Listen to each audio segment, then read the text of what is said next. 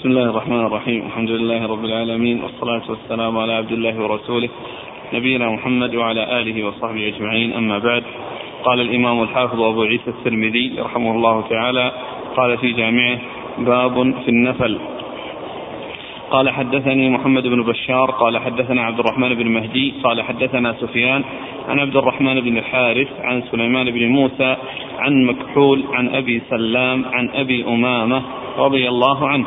عن عبادة بن الصامت رضي الله عنه أن النبي صلى الله عليه وآله وسلم كان ينفل في البدءه الربع وفي القفول الثلث. قال وفي الباب عن ابن عباس وحبيب بن مسلمة ومعن بن يزيد وابن عمر وسلمة بن الأكوع رضي الله عنهم أجمعين. قال وحديث عبادة حديث حسن وقد روي هذا الحديث عن أبي سلام عن رجل من أصحاب النبي صلى الله عليه وسلم. قال حدثنا هناد قال حدثنا ابن أبي الزناد عن أبيه عن عبيد الله بن عبد الله بن عتبة عن ابن عباس رضي الله عنهما أن النبي صلى الله عليه وآله وسلم تنفل سيفه ذا الفقار يوم بدر وهو الذي رأى فيه الرؤيا يوم أحد. قال هذا حديث حسن غريب إنما نعرفه من هذا الوجه من حديث ابن أبي الزناد. وقد اختلف أهل العلم في النفل من الخمس فقال مالك بن أنس لم يبلغني أن رسول الله صلى الله عليه وآله وسلم نفل في مغازيه كلها. وقد بلغني أنه نفل في بعضها وإنما ذلك على وجه الاجتهاد من الإمام في أول المغنم وآخره. قال ابن منصور قلت لأحمد إن النبي صلى الله عليه وسلم نفل إذا فصل بالربع بعد الخمس وإذا قفل بالثلث بعد الخمس. فقال يخرج يخرج الخمس ثم ينفل مما بقي ولا يجاوز هذا. قال أبو عيسى وهذا الحديث على ما قال ابن المسيب النفل من الخمس قال إسحاق كما قال. بسم الله الرحمن الرحيم. الحمد لله رب العالمين وصلى الله وسلم وبارك على عبده ورسوله محمد وعلى آله وأصحابه أجمعين أما بعد. فيقول الإمام أبو عيسى الترمذي رحمه الله في جامعه باب في النفل وقد مر في الدرس الماضي ذكر النفل وأنه ما يأخذه المجاهد يعني زيادة على الغنيمة أو يعني يكون الإمام آه، آه، يعطي بعض الأفراد يعطي السرية التي تنفصل من الجيش بأن يكون لها آه، ربع في حال ذهابها يعني والخمس والثلث عند رجوعها. وقد اختلف العلماء يعني في ذلك يعني في هذا الذي يكون فيه التمثيل الذي هو الربع عند الذهاب والثلث عند الإياب. فمنهم من قال إنه من الخمس ومنهم من قال إنه من خمس الخمس ومنهم من قال إنهم كامل الغنيمة ومنهم من قال إنه من الغنيمة بعد الخمس. وهذا هو الأظهر أي أنه من الغنيمة بعد الخمس.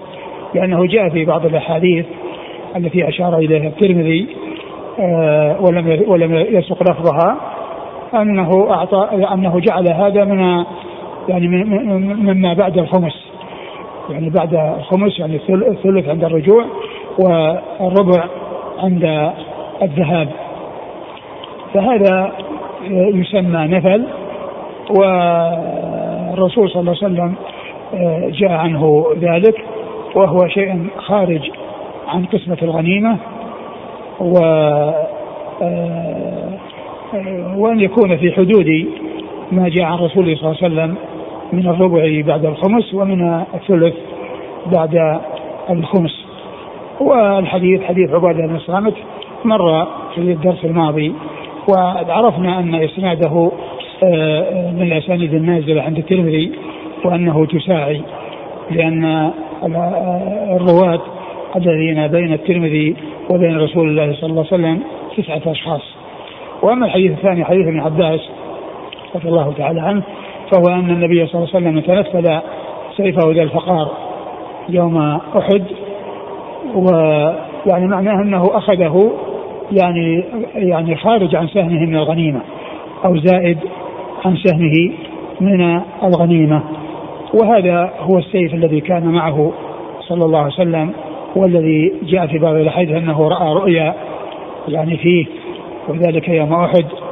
فكان آه فكان فكان رأى عليه الصلاة والسلام كما في بعض الروايات أنه ضرب به فانقطع نصفه ثم ضرب به في الثانية فرجع فصار هذا فيه إشارة إلى الهزيمة التي حصلت الأول ثم الانتصار الذي حصل في الآخر وكذلك أيضا الرؤية التي أخرى لأنه رأى فيلمه في سيفه فكان ذلك إشارة إلى الهزيمة التي حصلت لأصحابه صلى الله عليه وسلم. نعم. أقرأ ما يتعلق بإسناد الحديث الثاني. وفي الباب نعم وفي الباب عن ابن عباس عن ابن عباس هو هذا الذي جاء نعم وحبيب بن مسلمة. وحبيب مسلمة أخرج له. وداود بن ماجه. أبو داود بن ماجه. ومعن بن يزيد. ومعن بن يزيد أخرج له. البخاري وأبو داود. نعم و... وابن عمر. وابن عمر أحد العبادلة الأربعة وأحد السبعة المكثرين من حديث رسول الله صلى الله عليه وسلم. وسلم بن الأكوع. وسلم بن الأكوع أخرج حديث أصحاب الكتب الستة. قال حدثنا هناد. هناد بن السري أبو السري ثقة أخرج له. البخاري في خلق أفعال العباد ومسلم وأصحاب السنن. عن ابن أبي الزناد. ابن أبي الزناد عبد الرحمن بن أبي الزناد وهو صدوق أخرجه البخاري في تعليقا ومسلم في المقدمة وأصحاب السنن. عن أبي أبوه عبد الله بن ذكوان وهو ثقة أخرجه أصحاب في الستة. عن عبيد الله بن عبد الله بن عتبة. وهو أحد الفقهاء السبعة في المدينة في عصر التابعين ثقة أخرج له أصحاب الكتب الستة. نعم.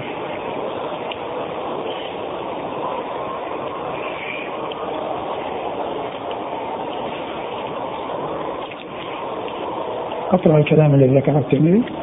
بعد ذلك قال قال وقد اختلف أهل العلم في النفل من الخمس يعني يعني منهم من قال إنه يكون من الخمس يعني منهم من قال إنه يكون من الخمس وهذا أحد اقوال الأربعة في المسألة. نعم.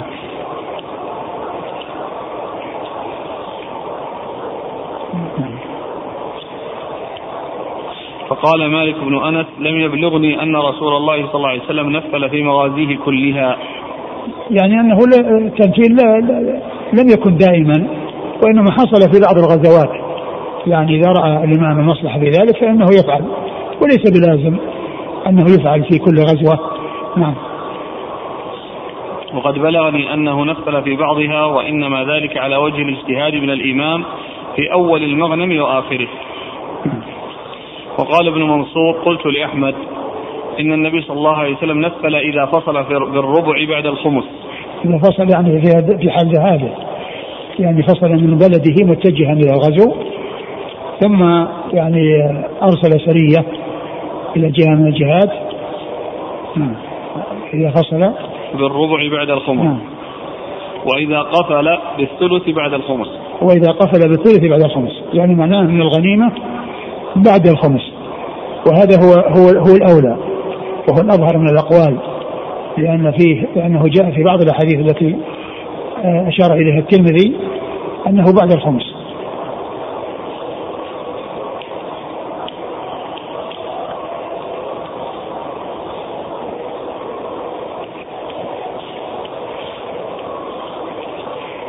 قال فقال فقال يخرج الخمس ثم ينفل مما بقي ولا يجاوز هذا.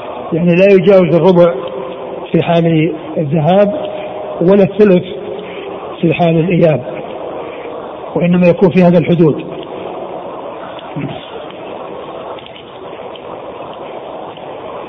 قال أبو عيسى وهذا الحديث على ما قال ابن المسيب النفل من الخمس. قال إسحاق كما قال.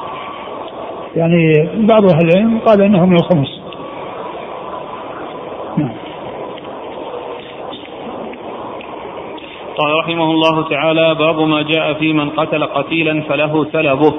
قال حدثنا الأنصاري قال حدثنا معا قال حدثنا مالك بن أنس عن يحيى بن سعيد عن عمر بن كثير بن أفلح عن أبي محمد مولى أبي قتادة عن أبي قتادة رضي الله عنه أنه قال قال رسول الله صلى الله عليه وآله وسلم من قتل قتيلا له عليه بينة فله سلبه.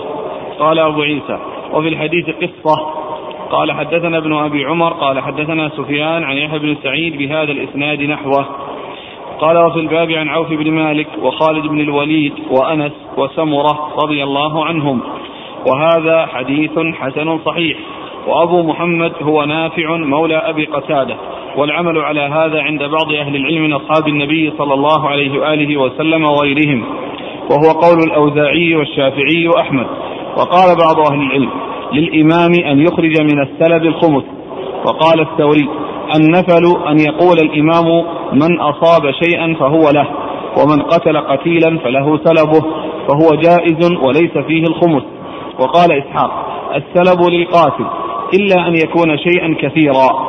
فرأى الإمام أن يخرج منه الخمس كما فعل عمر بن الخطاب رضي الله عنه. ثم أورد أبو عيسى هذه الترجمة من قتل قتيلا فله سلبه.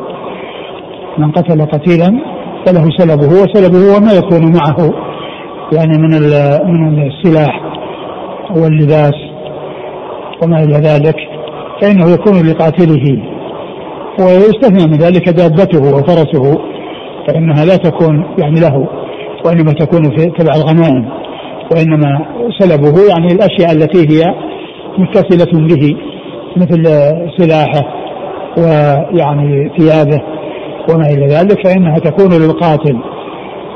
وهذا يعني من من جنس المثل الذي هو يعني يحصل ولا يعني يكون مع غنيمة وإنما يختص به من حصل له. أو من أعطي إياه. وقد أورد أبو عيسى هذا الحديث عن رسوله صلى الله عليه وسلم حديث أبي قتادة الحارث بن ربعي الأنصاري رضي الله عنه أن النبي صلى الله عليه وسلم قال من قتل قتيلا فله سلبه وهذا السلب يعني يكون كله له ولا يخمس لأن هذا شيء اختص به وشيء أعطي إياه. وبعضهم قال جاء أنه إذا كان كثيرا فإنه يخمس. والحديث واضح في أنه يكون له سلبه يعني ذلك الذي هو متصل به من من من السلاح ومن اللباس فإنه يكون لمن تولى قتله. نعم. قال حدثنا الأنصاري. الأنصاري هو إسحاق بن موسى وهو وهو ثقة أخرجه مسلم وأبو داود. مسلم والترمذي. أخرجه مسلم. والترمذي. والترمذي والنسائي. نعم. وابن ماجه عن معن؟ عن معن ابن عيسى وهو ثقة أخرجه أصحاب كتب الستة. عن مالك بن أنس؟ مالك بن أنس إمام دار الهجرة أخرجه أصحاب كتب الستة. عن يحيى بن سعيد؟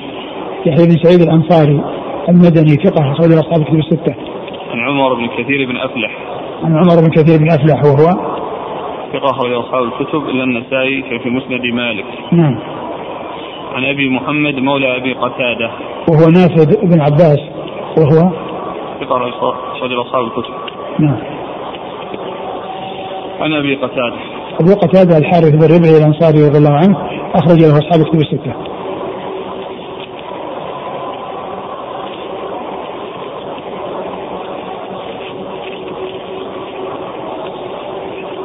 قال أبو عيسى وفي الحديث قصة. نعم. قال حدثنا ابن أبي عمر. ابن أبي عمر هو محمد بن يحيى ابن أبي عمر العدني صديق أخرجه مسلم. و الترمذي والنسائي بن ماجه. والترمذي والنسائي بن ماجه. عن سفيان. سفيان هو بن عيينة المكي ثقة أخرجه أصحاب الكتب الستة. عن يحيى بن سعيد بهذا الإسناد نحوه.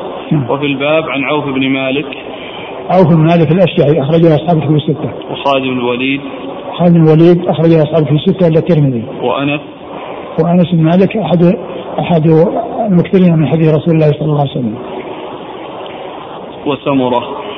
وسمرة بن جندب أخرجه أصحاب الكتب الستة.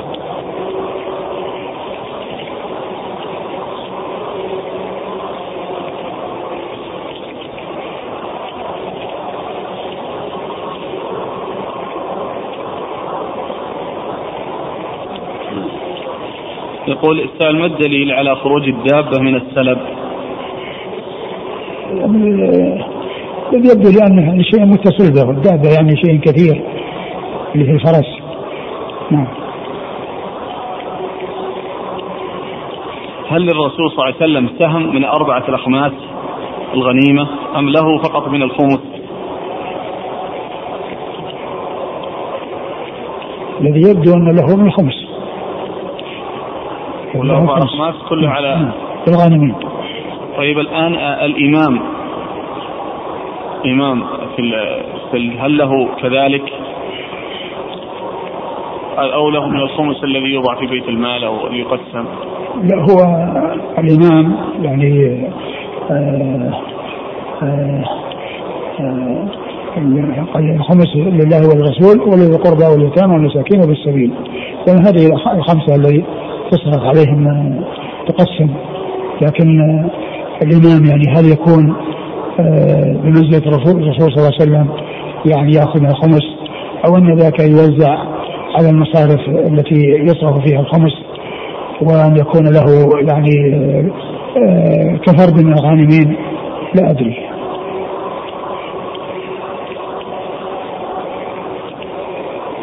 إذا كان مع المقتول دنانير أو ذهب هذه للقاتل من السلب أو تعاد في الغنيمة الفرس. يعني لعلها مثل ما قال بعض السلف إذا كان أنها إذا كان أنها كثيرة إذا كان إذا كان أنها كثيرة فإنها تحمس وإذا كانت غير كثيرة فإنها تكون خاصة بالقاتل هل يكون السلب عاما وفي كل معركة أو بأمر من الأمير في بعض والله في هذا خلاف. أقول في خلاف في أقوال عدة. يعني منهم من قال إنه في كل معركة ومنهم من قال إنه في ما إذا قال الإمام. والمصنف أشار إلى إلى الخلاف في هذا. كيف الجمع بين أن يجوز لقاتل السلب وبين حديث الذي أخذ شمله قبل قسمة المغانم فقال النبي صلى الله عليه وسلم إنها تشتعل عليه نارا. هذا من غير السلب أقول الذي أخذها ليس من السلب يعني من غنيمة. من جملة الغنيمة هو ليس من السلب هذا يمكن ما حصل له سلب هذا الذي الذي غلى الشملة. لأن أخذها من الغنيمة وأما من أخذها من على أساس أنها سلب فقد أذن له في ذلك ولا يعذب على شيء مأذون له فيه. وإنما التعذيب على شيء لم يؤذن له فيه ويعتبر من الغلول. أما الشيء اللي رخص فيه شرعا فهذا حق له وليس غلولا.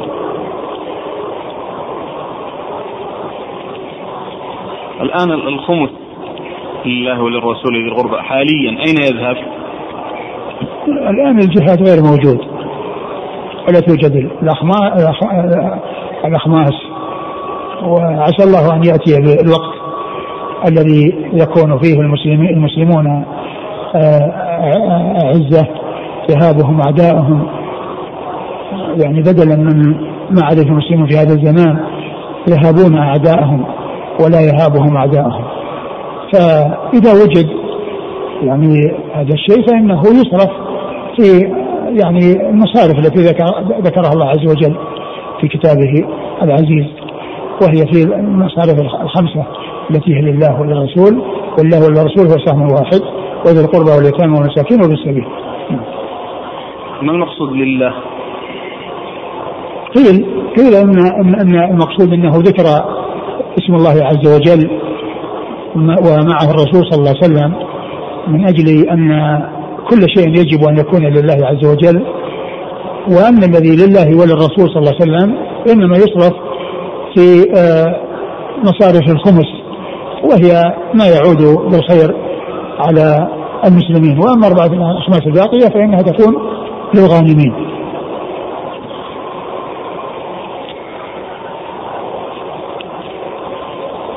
قال رحمه الله تعالى باب في كراهية بيع المغانم حتى تقسم. قال حدثنا هناد قال حدثنا إسماعيل حدثنا حاتب بن إسماعيل عن جهض بن عبد الله عن محمد بن إبراهيم عن محمد بن زيد عن شهر بن حوشب عن أبي سعيد الخدري رضي الله عنه أنه قال نهى رسول الله صلى الله عليه وآله وسلم عن شراء المغانم حتى تقسم. قال وفي الباب عن أبي هريرة رضي الله عنه قال أبو عيسى وهذا حديث غريب. ثم أبو عيسى باب كراهية آه، بيع المغانم حتى تقسم. نعم. بيع المغانم حتى تقسم أي أن الغنيمة عندما آه، يحصل عليها فإنها مشتركة وتقسم وفقا لما جاء في الكتاب والسنة. ولكن لا يبيع واحد سهمه من الغنيمة إلا بعد حوزه وبعد معرفته فإنه عند ذلك يبيعه وقبل ذلك فإنه لا يباع. قبل ذلك فإنه لا يباع وإنما البيع يكون بعد حوزه إياه وبعد وصوله إليه. وقد أورد في ذلك حديث أبي سعيد الخدري رضي الله عنه. أن النبي صلى الله عليه وسلم نهى عن بيع المغانم قبل أن تقسم. نعم.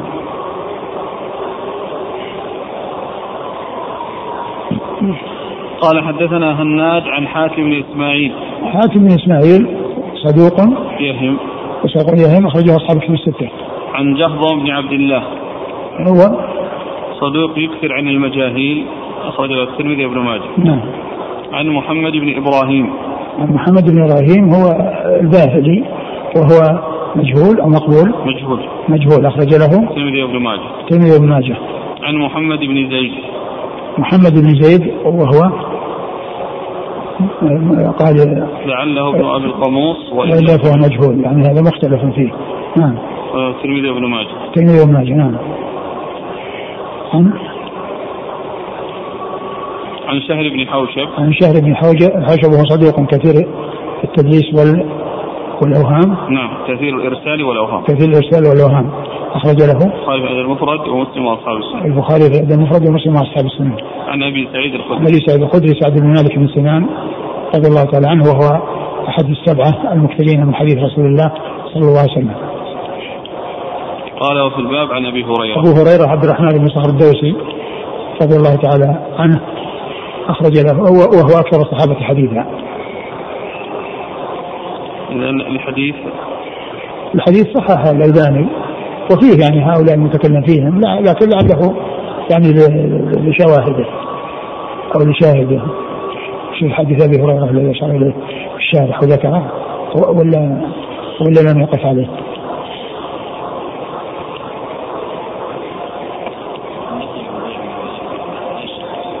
أي نعم يشبه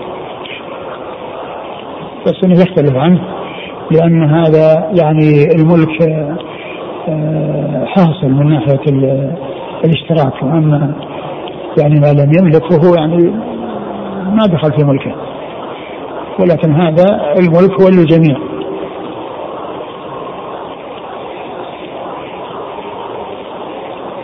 قال أخرجه الطبراني في الصغير من طريق بقية بن الوليد عن إسماعيل بن عياش عن الحجاج بن أرطاه عن داود بن أبي هند عن الشعبي عن أبي هريرة رضي الله عنه عن النبي صلى الله عليه وسلم أنه نهى في وقعة أوطاس أن يقع الرجل على حامل حتى تضع.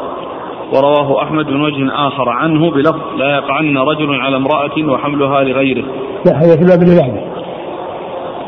هكذا ذكر. يوم حطوه في الباب عن ابي هريره الشارح المبارك فوري قال ينظر من أخرجه. إيه؟ هذا المحشي حط وأخرج قال إلى حال إلى طبراني في الصغير وخرج نفس الحديث؟ نفس حديث أبي هريرة هذا الذي في الباب؟ اي قال هكذا ذكر هذا يعني لعله يتعلق بالباب اللي بعده أو الذي سيأتي في وضع الحامل.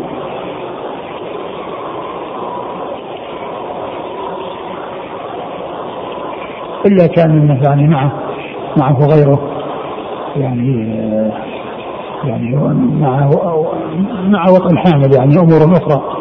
كما سبق أنه مر في حديث كان معه غيره من الموضوعات الأخرى. لكن لكن الشارح قال ينظر من أخرجه كان ما وقف عليه. ثم الباب الذي سيأتي ما فيه الإحالة على رواية أبي هريرة، قال وفي الباب عن رويفع وحديث عرباض. اللي هو حديث رويفع. اللي هو حديث الحامل. نهى أن توضع السبايا حتى يضعن ما في بطونهن. ما في الإحالة على أن من رواية أبي هريرة.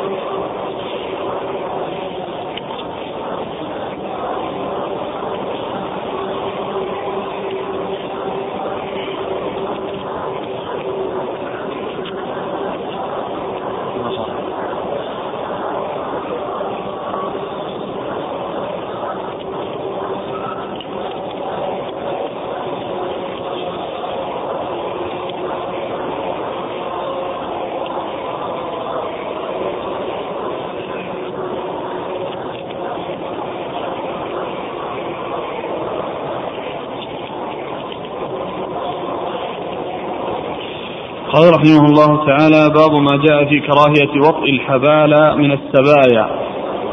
قال حدثنا محمد بن يحيى النيسابوري. قال حدثنا أبو عاصم النبيل عن وهب عن وهب أبي خالد. قال حدثتني أم حبيبة بنت عرباض بن سارية أن أباها رضي الله عنه أخبرها أن رسول الله صلى الله عليه وسلم نهى أن توطأ السبايا حتى يضعن ما في بطونهن. قال أبو عيسى وفي الباب عن رويفع بن ثابت رضي الله عنه. وحديث عرباض حديث غريب والعمل على هذا عند أهل العلم. وقال الأوزاعي إذا اشترى الرجل الجارية من السبي وهي حامل فقد روي عن عمر بن الخطاب أنه قال لا توطأ حامل حتى تضع قال الأوزاعي وأما الحرائر فقد مضت السنة فيهن بأن أمرنا بأن العدة كل هذا قال حدثني علي بن خشرم قال حدثنا عيسى بن يونس عن الأوزاعي. ثم ورد عيسى. هذه الترجمة وهي أبو. كراهية وضع الحبالة من السبايا. أبو كراهية وضع الحبالة من السبايا. المرأة المسبية الأمة المسبية إذا كانت حاملا فإنه لا يجوز وضعها إلا تم وضع حملها. وإذا كانت يعني غير حامل وهي ممن يحيض فإنها تستبرأ بحيضة من أجل براءة الاطمئنان إلى براءة رحمها وأنه ليس في ليس فيها حمل. وأما إذا كانت ليست يعني لا يعني ليست حاملا وليست ممن يحيض بأن كانت صغيرة أو كانت آيسة فإنها لا تحتاج إلى يعني استبراء لأن الاستبراء معلوم يعني البراءة يعني كونها يعني آه ذكرا وكونها يعني ليست بذات زوج وكونها آيسة ف ف فإنها توطى وإنما الذي آه يخشى منه ما يكون من الحمل وذلك آه، في المرأة التي تحيض فإنها تستبرأ بحيضة. والمرأة الحامل حتى تضع ما في حملها. وإذا اشتريت أو اشترى رجل أنا وهي وهي حامل وهي من سيدها أو الحمل من سيدها فإن فإن الذي آه، آه، اشتراها لا يطعها إلا بعد أن تضع الحمل. وأما إن كانت مزوجة أي الأمة سواء كان في بطنها ولد أو ليس في بطنها ولد فإن الذي اشتراها وهو سيدها لا لا يكون له آه، آه، آه، حق الاستمتاع بها لأنه اشتراها مسلوبة منفعة البضع وعقد الزواج قائم بالنسبة للأمة المزوجة يعني لا ينحل الزواج بالبيع. فإنها تنتقل إلى سيدها كما كان عند السيد الثاني كما كانت عند السيد الأول وهي عند السيد الأول مسلوبة منفعة البضع بالنسبة له فكذلك المشتري تكون مسلوبة منفعة البضع وإنما يكون حقه الخدمة وما إلى ذلك من الأمور التي هي غير الاستمتاع نعم.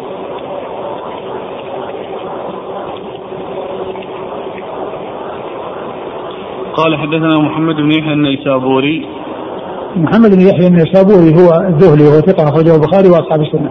عن أبي عاصم النبيل أبو عاصم النبيل هو الضحاك بن مخلد وهو ثقة أخرجه أصحاب الكتب الستة. عن وهب أبي خالد. وهب أبي خالد هو ثقة أخرج أبو داود الترمذي بن ماجه. نعم. عن أم حبيبة بنت العرباض. أم حبيبة بنت العرباض وهي وهي مقبولة أخرج لها الترمذي. الترمذي. عن أبيها. عن أبيها العرباض بن ساري رضي الله عنه أخرج له أصحاب السنن. قال وفي الباب عن رويفع بن ثابت. رويفع بن ثابت أخرج له. خالد المفرد وأبو داود الترمذي والنسائي. نعم قال آه والعمل على هذا عند أهل العلم. وقال الأوزاعي إذا اشترى الرجل الجارية من السبي وهي حامل فقد روي عن عمر بن الخطاب أنه قال لا توطأ حامل حتى تضع. وقال الأوزاعي وأما الحرائر فقد مضت السنة فيهن بأن أمرنا بأن العدة كل هذا. يعني الحرائر عدتهن معروفة. الحرائر عدتهن معروفة. وأما المسبيات فيعني آه، وضع الحمل أو أو الاستبراء بالحيضة. بالنسبة للحامل يعني يصير يتفق. العب نعم كلها كلها الحرة والأمة قال حدثني علي بن خشرم. علي بن خشرم ثقة أخرج له مسلم. الترمذي والنسائي. والترمذي والنسائي نعم. عن عيسى بن يونس. عيسى بن يونس ثقة أخرج أصحاب الكتب الستة. عن الأوزاعي. الأوزاعي عبد الرحمن بن عمرو الأوزاعي ثقة أخرج أصحاب الكتب الستة. قال رحمه الله تعالى باب ما جاء في طعام المشركين. قال حدثنا محمود بن غيلان قال حدثنا أبو داود الطيالسي عن شعبة قال أخبرني سماك بن حرب قال سمعت قبيصة بن هلب يحدث عن أبيه رضي الله عنه قال سألت النبي صلى الله عليه وآله وسلم عن طعام النصارى فقال لا يتخلجن في صدرك طعام ضارعت فيه النصرانية. ضارعت فيه النصرانية. ضارعت فيه النصرانية. قال أبو عيسى هذا حديث حسن. قال محمود وقال عبيد الله بن موسى عن إسرائيل عن سماك بن عن سماك عن قبيصة عن أبيه رضي الله عنه عن النبي صلى الله عليه وسلم مثله. قال محمود وقال وهب بن جرير عن شعبة عن سماك عن مري بن بن قطري عن عدي بن حاتم رضي الله عنه عن النبي صلى الله عليه وسلم مثله. والعمل على هذا عند أهل العلم من الرخصة في طعام أهل الكتاب. ثم ورد عيسى باب في طعام المشركين. نعم. باب في طعام المشركين. معلوم أن طعام المشركين الذي هو الذبائح لا يجوز أكله إذا لم يكونوا من أهل الكتاب. وأهل الكتاب لهم ميزة على غيرهم من الكفار بأن ذبائحهم تحل لنا ونساءهم تحل لنا. وأما المشركين وأما المشركون من غير اليهود والنصارى فإنه لا تحل لنا نساءهم ولا ذبائحهم. لا تحل لنا نساءهم ولا ذبائحهم. وهنا ذكر الترجمة المشركين وذكر تحتها ما يتعلق بالنصارى. ومعلوم أن النصارى مشركون. وهم من المشركين. وهم الذين يقول الذين قال الله عز وجل فيهم لقد كفر الذين قالوا إن الله ثالث ثلاثة قد كفر الذين قالوا إن الله هو المسيح مريم. وقال تعالى الله عما يشركون. فهم كفار وهم مشركون. ولكنهم لكونهم أهل كتاب وينتسبون إلى دين وينتسبون إلى الأنبياء صار لهم هذه الميزة التي ميزوا بها على غيرهم. وأما الوثنيون الذين ينتمون إلى دين من السماء فكل شيء من هذه الأمور يعني حرام علينا أي ذبائحهم و آه، ونساءهم ولعل الترمذي رحمه الله لما ذكر المشركين وذكر تحته النصارى يعني يعني آه، يريد بذلك هو النصارى فقط وهم مشركون. وهم وهم مشركون وإن كانوا مشركين إلا أنهم ميزوا على غيرهم. وأنهم يختلفون عن الوثنيين الذين لا ينتمون إلى دين نزل من السماء. وإن كان دين النصارى محرف مبدل وعبدوا مع الله غيره وأشركوا مع الله غيره فكما قال الله عز وجل قالت اليهود عزيز من الله وقالت النصارى المسيح ابن الله إلا ان إلا أنهم ميزوا على غيرهم من فقول الترمذي المشركين يعني يريد بذلك النصارى. لا يريد بذلك غيرهم لأن أولئك متفق على أنه لا تجوز ذبائحهم ولا آه، نساؤهم لنا. وقد أورد أبو عيسى حديث حديث هلب رضي الله عنه أن النبي صلى الله عليه وسلم أنه قال قال النبي صلى الله عليه وسلم سألت النبي صلى الله عليه وسلم عن طعام النصارى. سألت النبي صلى الله عليه وسلم عن طعام النصارى قال لا يتخلجن في صدرك طعام ضارعت فيه ضارعت فيه النصرانية لا يتخلى لا يتخلجن في صدرك طعام. ضارعت فيه النصرانية يعني شابهت فيه النصارى الذين كانوا يعني يتشددون وكانوا يعني آآ آآ آآ يعني يعني أتوا بالرهبانية الرهبانيه التي ابتدعوها يعني ما كتبت عليهم. ويعني معناه أنه اذا اذا إذا حصل منه آه، التوقف في طعامهم فإن هذا من التشدد الذي يكون ضاها فيه النصارى وبارع فيه النصارى الذين يحصل منهم الترهب ويعني الذي ذكر الله عز وجل أنهم قال ابتدعوها ما كتبناها عليهم. الرهبانية ابتدعوها نعم. ومعنى ذلك أن الذي أحل أن طعامهم حل لنا فلا نتوقف فيه ولا نتردد فيه. اللهم إلا إذا كان التوقف والتردد من أجل أمر آخر غير كون طعام النصارى. يعني بكونهم يذبحون ذبحا غير شرعي كأن يخنقوها أو يعني يعني يسحقوها وتموت يعني قبل أن تذبح. فإن ذلك يكون حرام لا لا لأجل أنه من أجل من النصارى ولكن من أجل أنه ذبح غير شرعي. لأن المسلم نفسه لو حصل من هذا الشيء ما تؤكل ذبيحته المسلم لو ذبح ذبحا غير شرعيا ما أكلت ذبيحته فكذلك النصراني. أما التردد في الأكل من أجل أنه آه، آه، طعام النصارى أو من ذبح النصارى وهو لا يعلم يعني شيء آخر يمنعه من أكله فإن هذا من التكلف. ومن التنطع ومن التشدد الذي فيه مخالفة الشرع. نعم. قال حدثنا محمود بن غيلان. محمود بن غيلان ثقة أخرج أصحاب الكتب الستة إلا أبا داود. عن أبي داود الطيالسي. أبو داود الطيالسي هو سليمان بن داود. ثقة أخرجه البخاري تعليقا ومسلم وأصحاب السنن عن شعبة. عن شعبة بن الحجاج. وهو ثقة أخرج أصحاب الكتب الستة. عن سماك بن حرب. سماك بن حرب صدوق أخرجه البخاري تعليقا ومسلم وأصحاب السنن. عن قبيصة بن هلب.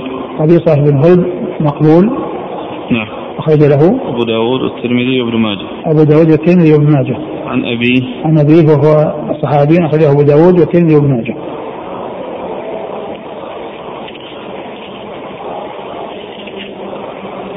قال محمود وقال عبيد الله بن موسى عبيد الله بن موسى هو الرقي وهو ثقة أخرج أصحاب الكتب الستة. عن إسرائيل. إسرائيل هو ثقة أخرج أصحاب الكتب الستة. عن سماك عن قبيصة عن أبيه مثله. قال محمود وقال وهب بن جرير. وهب بن جرير ثقة أخرج أصحاب الكتب الستة. عن شعبة عن سماك عن مري بن قطري. مري بن قطري هو؟ مقبول أخرج أصحاب السنن. نعم. عن عدي بن حاتم. عدي بن حاتم رضي الله عنه أخرج أصحاب الكتب الستة. يقول السائل إذا ذبح النصراني باسم عيسى عليه السلام. لا يؤكل. إذا كان عرف أنه ذكر ذكر اسم اسم غير الله فإنه لا يؤكل. يقول السائل طعام النصارى اليوم هل من الأحوط ألا نأكله؟ لأن بعضهم يقول الغالب الآن لا يذبحونه. إذا عرف بأن هذا هو الغالب ولكن كيف يعرف؟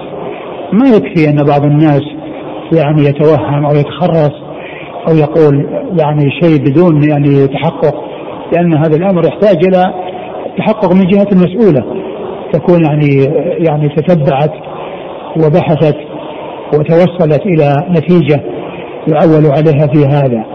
أما غير ذلك فليس للإنسان ولكن لا شك يعني كون الإنسان يستعمل ما دام أن فيه آه فيه يعني آه آه أشياء وطنية مطمئن إليها فهو لا شك أن هذا أولى. أولى من من من, الشيء الذي يأتي من الكفار من, من النصارى. كما أن الزواج بالمسلمة أولى من الزواج بالكتابية. يعني الزواج بالكتابية جائز بالمسلمة أولى. والذي هو للمسلمين أولى من الذي هو للنصارى. ولكن الذي هو للنصارى إذا لم يعرف أنه حصل بغير وجه مشروع الذبح فإنه حلال لنا ولا نتوقف فيه وكذلك النساء هي حلال لنا ولا نتوقف فيه. والأولوية شيء والجواز شيء آخر. الأولوية الأولوية في طعام المسلمين على الكفار يعني هذا شيء وهذا أمر واضح وهم أولى. ونفعهم أولى من نفع غيرهم وكذلك زواج المسلم أولى من الزواج بالكتابية.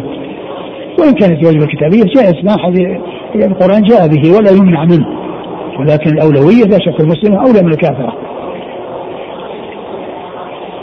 الأخ يقول الآن تأتي اللحوم من الخارج فكيف نعرف أن هذه جاءت من النصارى أو من الوثنيين؟ والله هذا يعرف بالبلاد التي يأتي منها. وإذا كانت جاءت من بلاد النصارى فهي من النصارى وإن جاءت من بلاد الوثنيين فهي من بلاد الوثنيين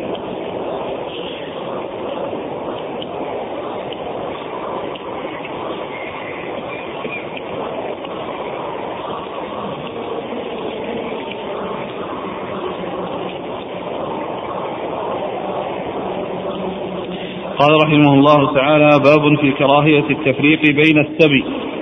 قال حدثنا عمر بن حفص بن عمر الشيباني قال أخبرنا عبد الله بن وهب قال أخبرني حيي عن أبي عبد الرحمن الحبلي عن أبي أيوب رضي الله عنه أنه قال سمعت رسول الله صلى الله عليه وسلم يقول من فرق بين والدة وولدها فرق الله بينه وبين أحبته يوم القيامة. قال أبو عيسى وفي الباب عن علي رضي الله عنه وهذا حديث حسن غريب والعمل على هذا عند أهل العلم. من أصحاب النبي صلى الله عليه وسلم وغيرهم كرهوا التفريق بين السبي بين الوالدة وولدها وبين الولد والوالد وبين الإخوة. ثم ورد أبو عيسى هذا ترجم باب التفريق. نعم بين السبي. كراهية التفريق بين السبي. باب كراهية التفريق بين السبي. يعني إذا كان يعني بينهم تقارب وبينهم رحم ونسب ف وقد سبق يعني الموضوع هذا في كتاب البيع كتاب البيوع وأنه عند البيع يعني لا يفرق بين الوالدة وولدها وكذلك الوالد وولده والأخي مع أخيه إلا إذا كانوا كبارا إلا إذا كانوا كبارا وبعضهم لا يحتاج إلى بعض فإنه يجوز التفريق. أما حيث يكون بعضهم بحاجه إلى بعض فإن يعني فإنه لا يفرق بينهم. قال حدثنا عمر بن حفص بن عمر الشيباني هو صدوق رواه الترمذي صدوق رواه الترمذي عن عبد الله بن وهب عبد الله بن المصري عبد الله بن وهب المصري ثقة أخرجه أصحاب في الستة. عن حيي حيي هو صدوق يهم أخرجه أصحاب السنن. نعم. عن عبد أبي عبد الرحمن الحبولي وهو ثقة أخرجه أصحاب في الستة. البخاري في المفرد ومسلم وأصحاب السنن. البخاري في المفرد. المفرد ومسلم وأصحاب السنن. عن أبي أيوب. أبو أيوب الأنصاري رضي الله عنه خالد بن زيد. خالد بن زيد. نعم. وهو, وهو وقد أخرجه أصحاب كتب الستة.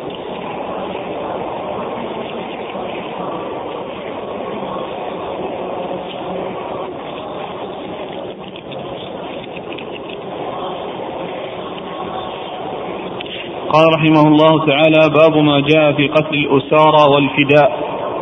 قال حدثنا أبو عبيدة بن أبي السفر واسمه أحمد بن عبد الله أحمد بن عبد الله الهمداني ومحمود بن غيلان. قال حدثنا أبو داود الحفري. قال حدثنا يحيى بن زكريا بن أبي زائدة عن سفيان بن سعيد عن هشام عن ابن سيرين عن عبيدة عن علي رضي الله عنه. أن رسول الله صلى الله عليه وسلم قال إن جبرائيل هبط عليه فقال له خيرهم يعني أصحابك في أسارى بدر القتل أو الفداء على أن يقتل منهم كلهم قالوا الفداء ويقتل منا. قال وفي الباب عن ابن مسعود وأنس وأبي برزة وجبير بن مطعم رضي الله عنهم. قال أبو عيسى هذا حديث حسن غريب من حديث الثوري لا نعرفه إلا من حديث ابن أبي زائدة. وروى أبو أسامة عن هشام عن ابن سيرين عن عبيدة عن علي رضي الله عنه. عن النبي صلى الله عليه وسلم نحوه وروى ابن عون عن ابن سيرين عن عبيدة عن علي رضي الله عنه عن النبي صلى الله عليه وسلم مرسلا وأبو داود الحفري اسمه عمر بن سعد. ثم أبو عيسى هذه الترجمة وهي باب في في قتل الأسارى والفداء. في قتل الإسارة الإسارة والفداء. يعني هل يعني يقتل الأسارى أو أنه يفادى بهم؟ وهذه آه، المسألة يعني آه، هي ترجع إلى ما يراه الإمام من المصلحة. فإن كان يرى أن يقتل قتل وإن كان يرى أن يفادي فدى وإن أراد أن يسترق يعني استرقى فهذا يعني يرجع فيه يرجع فيه إلى المصلحة وإلى ما يراه الإمام يعني في ذلك الوقت الذي يكون فيه وجود الأسرى. فإن كانت المصلحة في قتلهم يعني قتل وإن كانت المصلحة في المفاداه بهم يعني آه، حصل فعل وإن كان في استرقاقهم فكذلك حصل وإن كان أيضا منا عليهم ويعني واحسانا إليهم فإنه فإن فإنه يفعل ذلك ولذلك يرجع إلى ما يرى فيه الإمام المصلحة. وقد أورد أبو عيسى حديث علي رضي الله عنه أن النبي صلى الله عليه وسلم قال ان هبط إنه جبريل هبط عليه يعني في يعني في بعد بدر ويعني قال له أن يخير أصحابه بين أن يعني أن يفادوا بين إيش؟ القتل أو الفداء على أن يقتل منهم قابل مثلهم. القتل أو الفداء يعني بأن يقتلهم يقتل هؤلاء الاسارى أو يحصل مفادات على أن يحصل في العام المقبل يعني مثلهم. فاختاروا الفداء ويقتل منهم. بعد ذلك يعني من يقتل. وهذا حصل في بدر. وقد حصل في وقعة أحد أنه قتل من المسلمين يعني عدد يعني كبير يعني مثل العدد الذي حصل يعني في آه، بدر أو قريب منه. ف ف يعني هذا الحديث يعني فيه أن أنهم خيروا وأنهم اختاروا الفداء ويقتل منهم. والذي جاء في القرآن أن الله عز وجل يعني عاتبهم يعني على أخذ الفداء وكان الذي أشار به بعض الصحابة عن الرسول صلى الله عليه وسلم وكان عمر رضي الله عنه أشار بغير ذلك ويعني جاء العتاب في القرآن على قالوا فقالوا فبعض العلم قال هذا مشكل مع ما جاء في القرآن لأنهم لو كانوا مخيرين واختاروا ما يعني ذكر لهم فكيف يعاتبون؟ كيف يعاتبون على شيء قد خيروا فيه؟ وإنما يفهم منه أنهم يعني حصل منهم بدون اختيار. وبعض أهل العلم يعني آآ آه، آآ آه، يعني آه، رأى يعني أنه يجمع بين ما جاء في القرآن وما جاء في الحديث يعني من من من, ما ذكر يعني في هذا وفي هذا. والحقيقة يعني المسألة مشكلة يعني الحديث هو الحديث صحيح والذي جاء في القرآن يخالف ما جاء في في هذا الحديث من جهة أن أنهم عوتبوا هناك وهنا يعني هم مخيرون. وقد أقدموا على شيء يعني هم مخيرون فيه. والشارح ذكر يعني كلام أهل العلم يعني في ذلك أقرأ.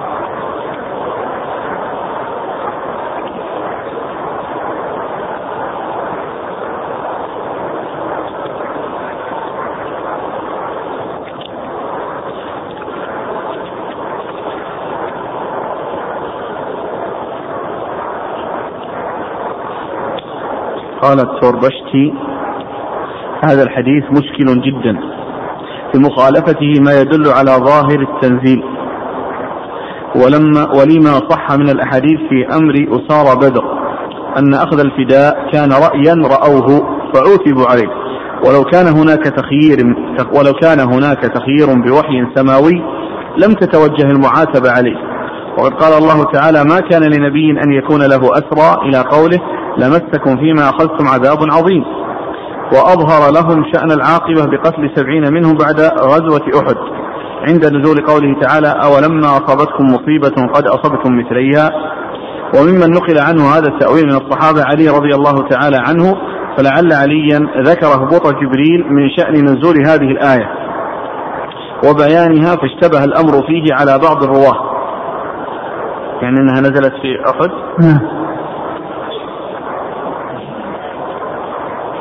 لأن قد أصبتم مثليها. نعم. ولما ومما جرأنا على هذا التقدير سوى ما ذكرناه هو أن الحديث تفرد به يحيى بن زكريا بن أبي زايد عن سفيان من بين أصحابه فلم يروه غيره والسمع قد يخطئ والنسيان كثيرا يطرأ على الإنسان ثم إن الحديث روي عنه متصلا وروي عن غيره مرسلا فكان ذلك مما يمنع القول بظاهره. قال الطيبي أقول وبالله التوفيق لا منافاة بين الحديث والآية. وذلك أن التخيير في الحديث وارد على سبيل الاختيار والامتحان. ولله أن يمتحن عباده بما شاء. امتحن الله تعالى أزواج النبي صلى الله عليه وسلم بقوله تعالى يا أيها النبي قل لأزواجك إن كنتن تردن الحياة الدنيا وزينتها فتعالين أمتعكن وامتحن الناس بتعليم السحر في قوله تعالى وما يعلمان من أحد حتى يقولا إنما نحن فتنة. وامتحن الناس بالملكين وجعل المحنة في الكفر والإيمان بأن يقبل العامل بأن يقبل العامل تعلم السحر فيكفر ويؤمن بترك تعلمه. ولعل الله تعالى امتحن النبي صلى الله عليه وسلم وأصحابه بين أمرين القتل والفداء. وأنزل جبريل عليه السلام بذلك. هل هم يختارون ما فيه رضا الله من قتل أعدائه أم يؤثرون العاجلة من قبول الفداء؟ فلما اختاروا الثاني عوتبوا بقوله تعالى ما كان لنبي أن يكون له أسرى حتى يسكن في الأرض. قال القاري بعد ذكر هذا الكلام ما لفظه؟ قلت بعون الله إن هذا الجواب غير مقبول لأنه معلول ومدخول فإنه إذا صح التخيير لم يجز لم يجز العتاب والتعيير. لم يجز العتاب والتعيير فضلا عن التعذيب والتعذير. وأما ما ذكره من تخيير أمهات المؤمنين فليس فيه أنهن لو اخترن الدنيا لعذبن في العقبى ولا في الأولى. وغايته أنهن يحرمن من مصاحبة المصطفى لفساد اختيارهن الأدنى بالأعلى. وأما قضية الملكين وقضية تعليم السحر فنعم امتحان من الله وابتلاء لكن ليس فيه تخيير لأحد.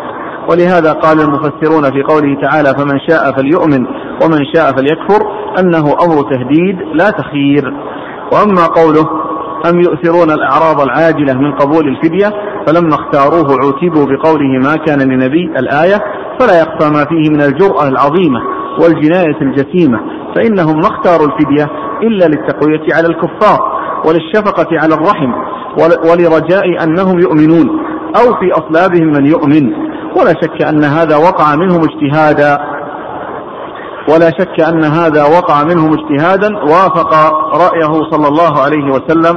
غايته أن اجتهاد عمر وقع أصوب عنده تعالى فيكون من موافقات عمر رضي الله عنه ويساعدنا ما ذكره الطيبي من أنه يعضده سبب النزول. قال روى مسلم والترمذي عن ابن عباس عن عمر رضي الله عنهم أنهم لما أسروا الأسارى يوم بدر قال رسول الله صلى الله عليه وسلم لأبي بكر وعمر رضي الله عنهما ما ترون في هؤلاء الأسارى؟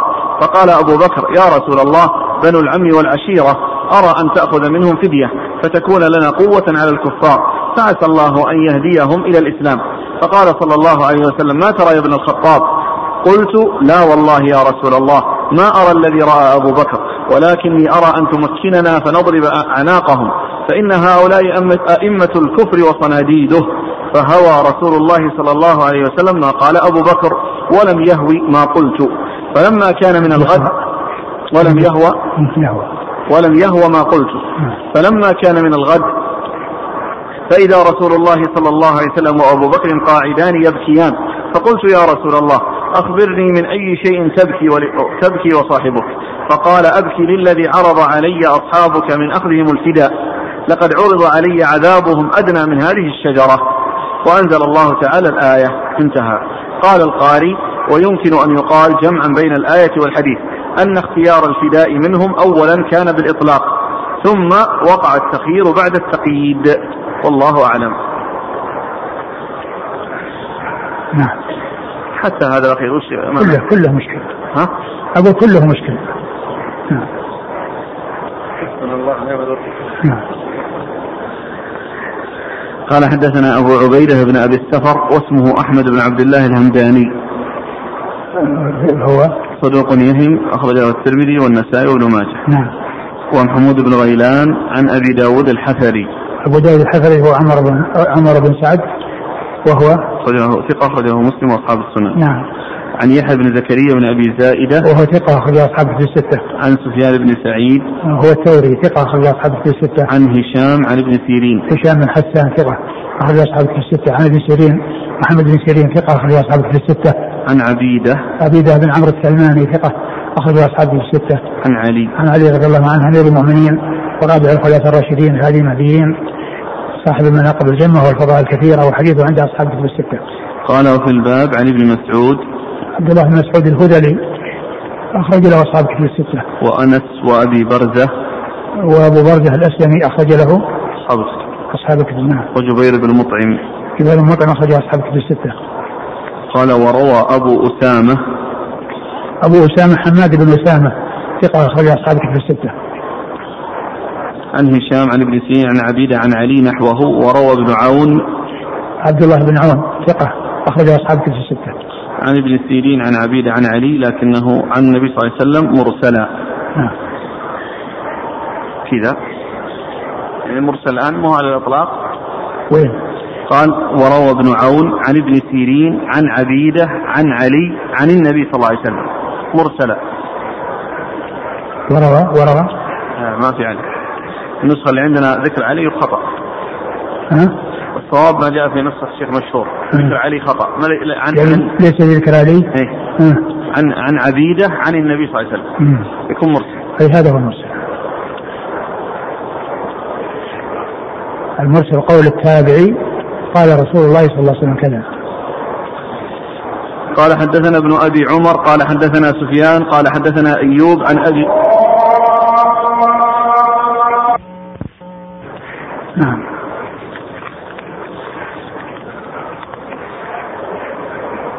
قال حدثنا ابن أبي عمر قال حدثنا سفيان قال حدثنا أيوب عن أبي قلابة عن عمه عن عمران بن حصين رضي الله عنهما أن النبي صلى الله عليه وسلم فدى رجلين من المسلمين برجل من المشركين. قال أبو عيسى هذا حديث حسن صحيح. وعم أبي قلابة هو أبو المهلب واسمه عبد الرحمن بن عمرو ويقال معاوية بن عمرو. وأبو قلابة اسمه عبد الله بن زيد الجرمي. والعمل على هذا عند أكثر أهل العلم من أصحاب النبي صلى الله عليه وسلم وغيرهم أن للإمام أن يمن على من شاء من الأسارى ويقتل من شاء منهم ويفدي من شاء. واختار بعض أهل العلم القتل على الفداء. وقال الأوزاعي بلغني أن هذه الآية منسوخة. قوله تعالى فإما منا بعد وإما فداء. نسختها فاقتلوهم حيث ثقفتموهم. قال حدثنا بذلك هناد قال حدثنا ابن المبارك عن الأوزاعي. قال إسحاق بن منصور قلت لأحمد إذا أسر الأسير يقتل أو يفادى أحب إليك. قال إن قدروا أن يفادوا فليس به بأس وإن قتل فما أعلم به بأسا. قال إسحاق الإثخان أحب إلي إلا أن يكون معروفا فأطمع به الكثير. إلا الإتقان أحب إلي. إلا أن يكون معروفا فأطمع به الكثير. ف؟ أطمع به الكثير. نعم إلا أن يكون معروفا فأطمع به الكثير. كذا ما أدري أطمع ولا أطمع أو فأطمع به الكثير يعني. ها؟ أقول يعني محتمل تكون أطمع يعني من أجل أنه يعني يترتب عليه مصلحة فأطمع مم. فأطمع أي به الكثير. نعم. يعني؟ الكثير. فأطمع به الكثير. إيه. هكذا؟ هنا يعني معناه إنه يترتب عليه مصلحة يعني في آه، آه، كونه حصل المنع. إيش هو إيش الكلمة الكلام اللي راح قال؟ قال إسحاق الإثخان أحب إلي. أيوه إلا أن يكون معروفا. لأن يكون معروفا يعني عدم الاتقان فأطمع به الكثير. فأطمع فأطمع. ما أدري لكن قد يكون أطمع به لأنه يعني يترتب عليه مصلحة. لأن غيرهم يطمعون يعني في يعني في ال في في المن و ويعني الدخول في الإسلام أو يعني حصول الفائدة منهم من لهم من المسلمين يعني عندما يقدرون عليهم يعني ما يكون فيه يعني معناه قتل لهم وإزهاق لنفوسهم ويكون في ذلك يعني آه، شدة عليهم. الله أعلم. يعني يحتمل. الهندية نسخة مضبوط بالشكل فاطمع أي نعم. فاطمع به الكثير. نعم. نعم. لأنه هو المقصود إنه يعني آه، الفائدة في غيره نعم. الحديث؟ عن عمران بن حصين أن النبي صلى الله عليه وسلم فدى رجلين من المسلمين برجل من المشركين. يعني هذا من الفداء وهو أنه يعني فدى رجلين رجلين من المسلمين برجل من المشركين. يعني معناها أن اثنان من المسلمين عند الكفار ويعني هذا بيد المسلمين وهم المشركين. فدفع واحدا في مقابل اثنين. فدفع واحدا من المشركين في مقابل اثنين من المسلمين. بحيث يعني هذا يذهب إلى الكفار ويسير معهم والمسلمان اللذان بأيدي الكفار ياتيان إلى المسلمين ويكونان معهم. وهذا يعني فيه يعني بيان ان أن الأمر مثل ما ذكر يعني المصنف أن هذا يرجع إلى الامام وأنه إذا رأى القتل قتل وإذا رأى الفداء فدى وإذا رأى غير ذلك يعني فله ذلك نعم قال حدثنا ابن أبي عمر عن سفيان نعم. عن أيوب أيوب بن أبي تيميه السختياني ثقة أخرج أصحاب أصحاب الكتب الستة. عن أبي قلابة أبي قلابة عبد الله بن زيد الجرمي هو ثقة أخرج أصحاب الكتب الستة. عن عمه عمه أبو المهلب وهو عبد الرحمن عبد الرحمن بن عمرو ويقال معاوية بن عمرو. اخرج له البخاري في المفرد ومسلم وأصحاب السنة. نعم. عن عمران بن حصين عن عمران بن حصين أبو نجيد رضي الله عنه اخرج له أصحاب كتب الستة.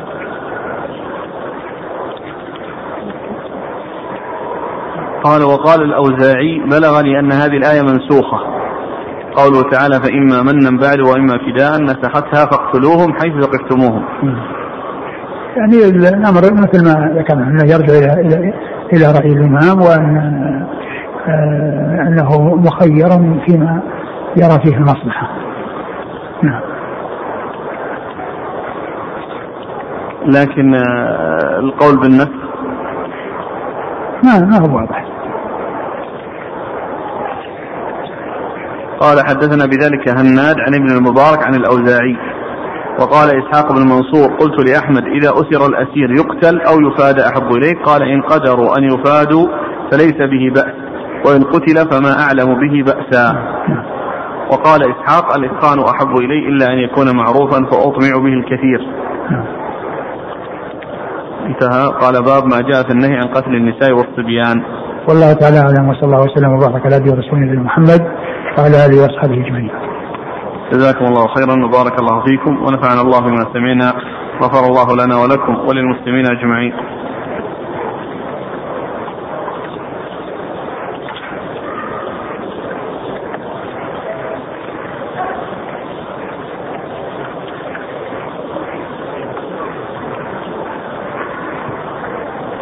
هذا السائل يسأل عن السلب. يريد السلب. سلب نعم. ويريد شيئا كثيرا.